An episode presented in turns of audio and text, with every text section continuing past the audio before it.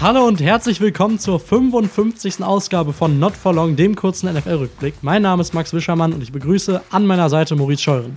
Wunderschönen guten Tag. Heute werden wir tatsächlich zum, ich glaube, ersten Mal in der Geschichte unseres Podcasts unserem Namen gerecht und werden uns bei der Aufnahme ein bisschen kürzer, ein bisschen flotter halten als sonst. Das stimmt.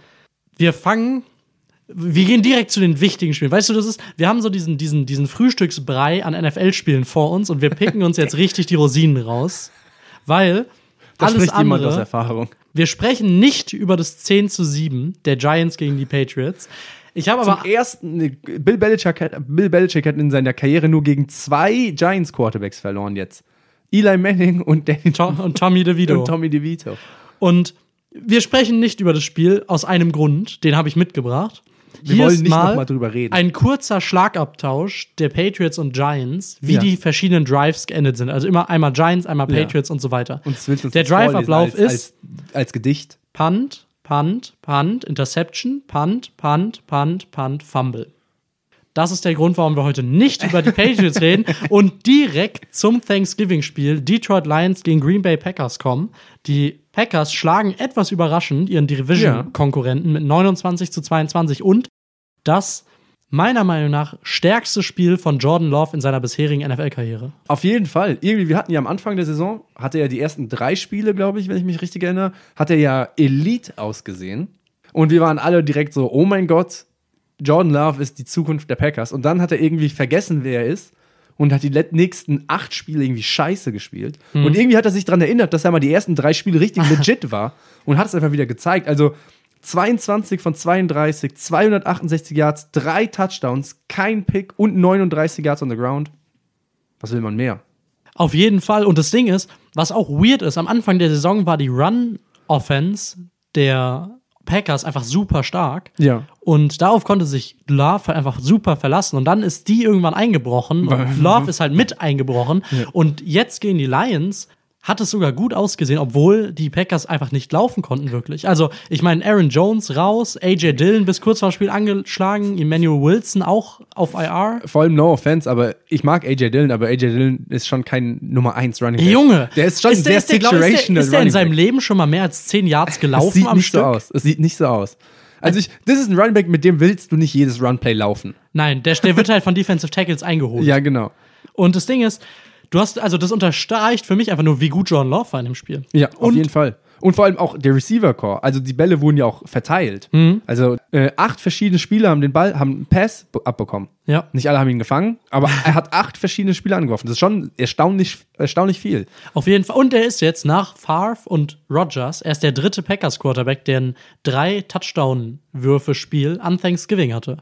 Also, ich meine, man kann darauf, also weirde Statistik, Ja. weil wie oft, also weißt du, aber, Aber- ist auch was wert. Ja, auf jeden ist Fall. auch was wert. Und ich finde, man vergisst immer so ein bisschen bei Jordan Love, dass der halt Loki auch echt ein Athlet, Athlet ist. ist, krasser Hast du diese ist. Read-Option gesehen? Ja. Die, also ich meine, als sie in ihrer 4-Minute-Offense waren und die Lions hatten ja bis, also ich meine, die haben mit sieben Punkten verloren, da war noch was möglich Ja. Dass Jordan Love bei dieser Read-Option den Ball rauszieht und halt für ein Big Play läuft und für ein neues First Down, war halt maßgeblich dafür verantwortlich, dass die Lions keine Zeit mehr auf der Uhr hatten. Auf jeden Fall. Also ich sag mal so, das ist ja eine Sache, die im College bei ihm auch ein bisschen präsenter war, was würde ich sagen bei vielen Quarterbacks natürlich so ist. Aber was er die letzten Wochen gar nicht gezeigt hat, dass er wirklich auch on the ground halt Spiele gewinnen kann zur Not. Also er kann einfach die Arme in die Hand, die Beine in die Hand nehmen und laufen, wenn er will. Ja, wegen, weil du gerade über äh, Rogers geredet hast. Ich habe auch irgendwie gesehen, ähm, die jetzt die, der, der Karrierestart von äh, Jordan Love und Aaron Rodgers sehen auch ungefähr genau gleich aus. Irgendwie in den ersten elf Spielen haben beide irgendwie 2599 Yards und irgendwie stehen beide 6-5. Plus irgendwie 25 Passing Touchdowns. Also die Karriere von Rodgers hat genauso begonnen wie die von Love, statistisch gesehen.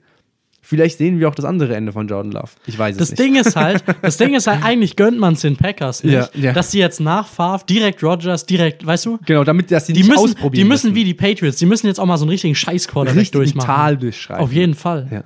Auf jeden Fall. Und das war jetzt kein Schuss gegen Mac Jones. Aber die, wirklich, die müssen auch mal durch so ein Tal. Ja. Verdient wär's. Und ein anderes Team, das nicht in diesem Tal drinsteckt, Ich glaube, die Houston Texans, wir haben jetzt schon häufiger drüber gesprochen, haben im Draft einen kleinen Stil gehabt. Auf jeden Fall. Und das muss was heißen an Pick 2. indem sie CJ Stroud gedraftet haben. Wir können darüber weiter, wir können weiter darüber reden, dass diese Märchensaison einfach irgendwie Spieltag für Spieltag uns aufs Neue irgendwie ein bisschen überrascht. Ja. Wir können irgendwie weiter Vergleiche ziehen und historische Statistiken. Wir können auch nochmal aufgreifen, dass du gesagt hast, CJ Stroud ist in fünf Jahren nicht mehr in der NFL. In deiner Draft-Preview. Aber all Hab das, ich das wer- gesagt? all das werden wir nicht tun. Hey, Junge, ich habe gegen Bryce Young gehatet. Du hast gegen beide gehatet. Das kann sein. Aber all das werden wir nicht tun. Okay. Nicht heute. An Hast, einem du, anderen dir- hast Tag. du dir unsere Draft-Preview-Folge nochmal angehört, um das rauszufinden? I don't know. Kein Kommentar, kein Kommentar. Ich möchte über einen anderen Draft-Stil sprechen, Ja. der Houston Texans. Ja. Ein Wide Receiver, Ja. der aussieht wie eine ganz große Waffe in der NFL. Und das, obwohl der so ein bisschen die Maße von einem Drittklässler hat. Das, das stimmt. Das stimmt. Lass uns über Tank Dell sprechen. Ja. Also erstmal, ich verstehe den Hype um Tank Dell. Also, weil das, sag ich mal, das, was er technisch aufs Feld bringt, ist legit. Der, der gewinnt Jump Balls mit Genau. 40 Kilo Genau, gefühlt. Genau. Also er sieht nicht aus wie ein Rookie von seinem Skillset, was er mit in die NFL bringt. Aber auf der anderen Seite, ich finde, man sollte den Hype ein bisschen runterziehen, weil also den Receiver-Core zu schlagen, ist auch nicht so schwer. Nico Collins und Robert Woods sind jetzt nicht so krasse Konkurrenz. Aber ich weiß, was du meinst. Ich verstehe, was du meinst. Und vor allem die Connection, dass beide so jung sind und beide so viel Verständnis füreinander haben. Weißt du, was ich meine? Im Sinne Ja. von, wo Routen enden. Sowas sieht man bei Leuten, die Jahre zusammen spielen. Gerade diese ganzen so Bälle, die, sag ich mal, wo ein bisschen Gefühl drin ist, weißt du, was ich meine? So Ja. auf beiden Seiten. Ja. Ähm, das sieht halt bei denen aus, als würden die seit 100 Jahren zusammen spielen. Und das, ist tun halt, sie nicht. Ich weiß nicht, ob du dich daran erinnerst, aber vorm oder während dem Draft kam irgendwie dieses Gerücht auf, dass Stroud, nachdem er gepickt wurde von den Texans, Ja. extra gesagt hat, er würde gerne, dass die Tank Dell auch draften. ah, okay, witzig. Ist irgendwie cool, dass die Connection jetzt halt wirklich so unfassbar fruchtet. Ja. Also, genau, was, also was soll man sagen? Also, CJ Stroud hat unglaubliche Rookie-Stats. Und direkt dahinter ist halt Tank Dell mit seinen Stats. Mhm. Also, weißt du, ich meine, es ist jetzt ist, ist schon eine sehr äh, seltene Sichtung, dass ein NFL-Team nicht nur einen krassen Rookie gedraftet hat, Ja. sondern zwei krasse Rookies ich mein-. Und auf derselben Seite des Balls auch noch. Und ich meine, es ist halt auch so ein bisschen, ne? Natürlich sieht Tank Dells Saison besser aus, weil Stroud so abgeht. Und natürlich sieht Mhm. Sonst Stroud halt- auch. Und natürlich würde Stroud ohne Tank Dell nur mit Nico Collins und. Noah Brown halt auch irgendwie kacke aus. Also, weißt du, schlechter aussehen. Ja.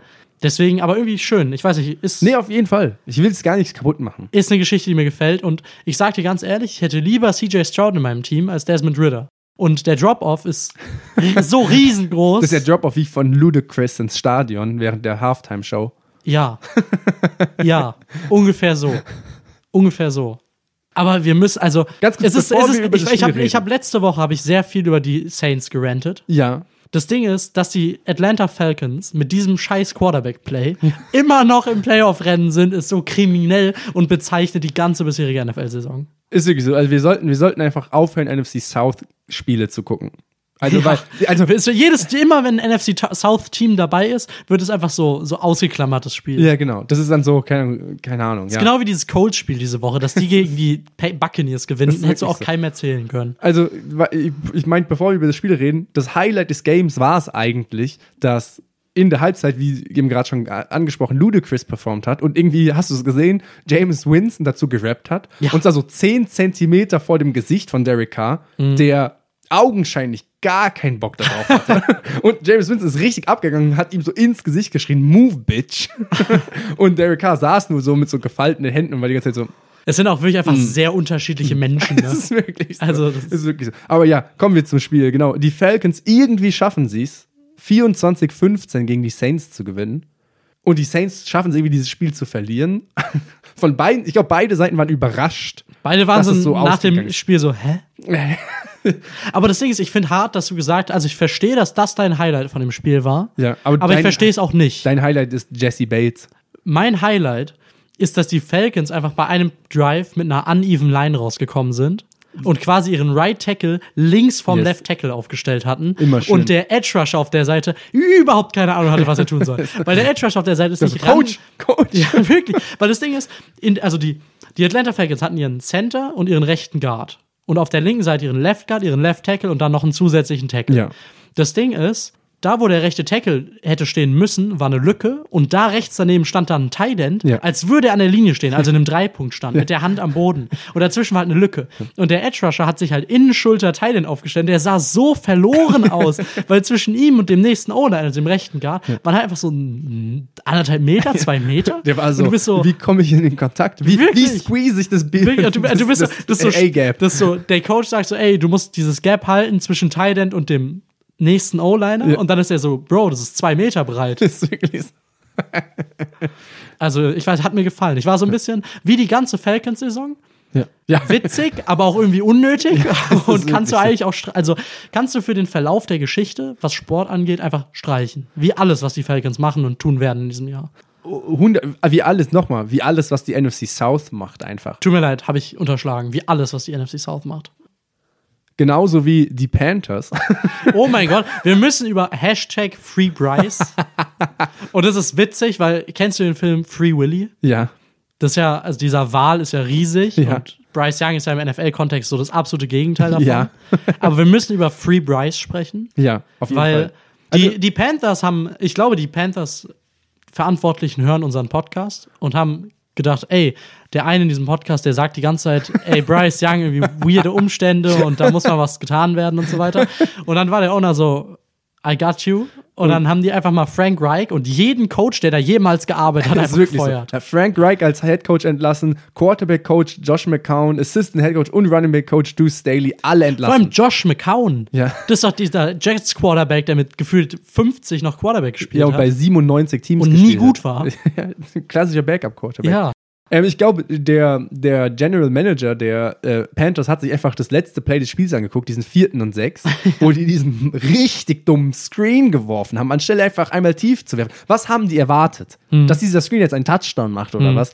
Und danach, der war wirklich so, der hat dieses Play im Stadion gesehen und war so, Handy, düt, düt, düt, düt, Dann. Frank, you're fired. Ich meine ganz ehrlich, du musst nur sehen, wenn du 10-17 gegen die Tennessee Titans verlierst, gegen Ja. diese Tennessee Die Titans. auch nur, nur Derrick Henry irgendwie, der überhaupt gespielt, Football gespielt hat. Und der sieht auch nicht mal gut aus. Nein, und der war. Aber trotzdem, weißt du, Free Bryce, das ist jetzt der nächste Schritt. Gib dem, gib dem Bub mal nächstes Jahr. und dann sprechen wir uns wieder. So, so wie Kenny Pickett.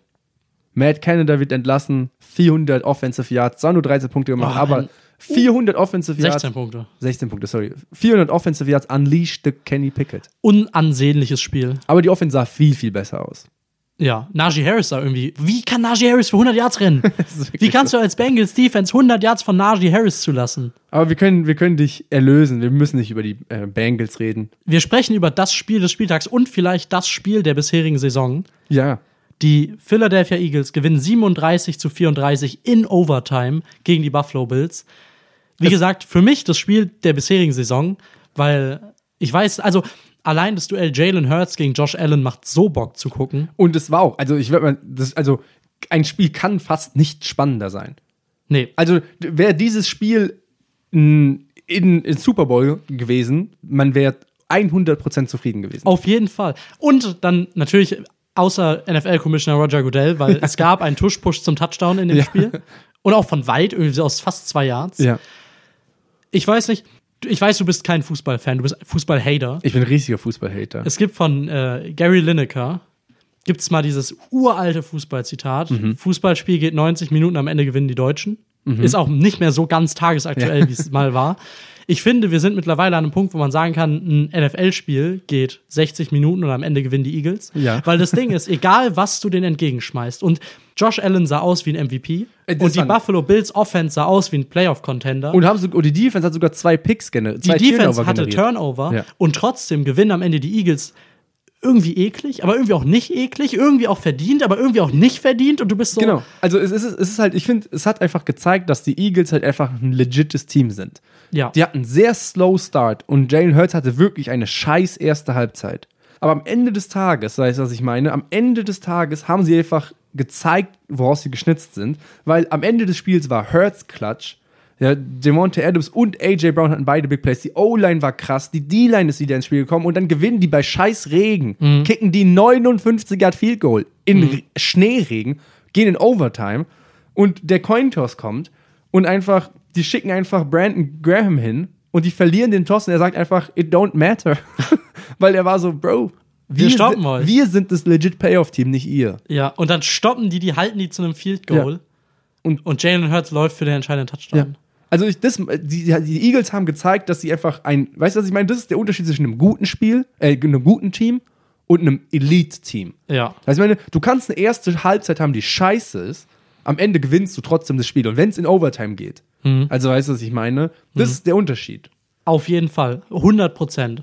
Und können wir einmal noch kurz darüber reden, wie abgefuckt Jalen Hurts und Kelsey waren, dass die nur ein Field Goal schießen und nicht für den Score gehen. Ja. Hast du das gesehen? Ja, das ja, Field Goal geht rein und die gehen in Overtime und Jalen Hurts schüttelt so gefühlt den Kopf und, und Kelsey nimmt so seinen Helm ehrlich- und hat so richtig traurigen Mund und geht so. Ganz ehrlich, ich fand Kelseys Blick in dem Moment war einfach, okay, da ist noch Business zu tun. Ja. Kelsey war einfach so, suit up, wir müssen noch mal da raus. Ich finde auch einfach, also Eagles-Fans, auch einfach wilde Menschen. Ja, ja. Die, das Team steht 9 und 1, Ja. was Siege angeht. Liegt zur Halbzeit mit 10 Punkten gegen legitime Bills hinten Ja. und die werden ausgebuht zur Halbzeit. Das ist wirklich so. Das ist einfach. Also, ich weiß nicht, was ich wilder finde, das oder dass Josh Allen in seiner Karri Karriere jetzt 0 und 6 in Playoff äh, in, In das oder dass Josh Allen jetzt in seiner Karriere 0 und 6 in Overtime spielen ist. Das ist wirklich so. Das will. Jo Josh Allen hat noch nie ein Overtime-Game gewonnen. Das ist schon hart. Und Ich glaube, also, der hat panische Angst vor Overtime, oder? Ich glaube bei Coin, der, der wacht nachts wacht der so mit Und- posttraumatischer Belastungsstörung auf und hat so Angst vor so. Cointosses. Wir träumen manchmal so, dass wir fallen. Weil kennst du das, wenn man so träumt, dass man fällt? Mhm. und der hat Angst, dass man so eine auf. Münze geworfen Genau, der wird. sieht so eine Münze flippen und wenn sie den Boden berührt, wacht er einfach auf und ist so, was ist passiert? Ich glaube, so ist es wirklich. Ja. Ich weiß nicht. Es ist irgendwie Bills gut, aber nicht auf dem Level. Nee, Noch wir nicht haben- auf dem Level. Wir reden ja schon ein paar, seit ein paar Wochen drüber.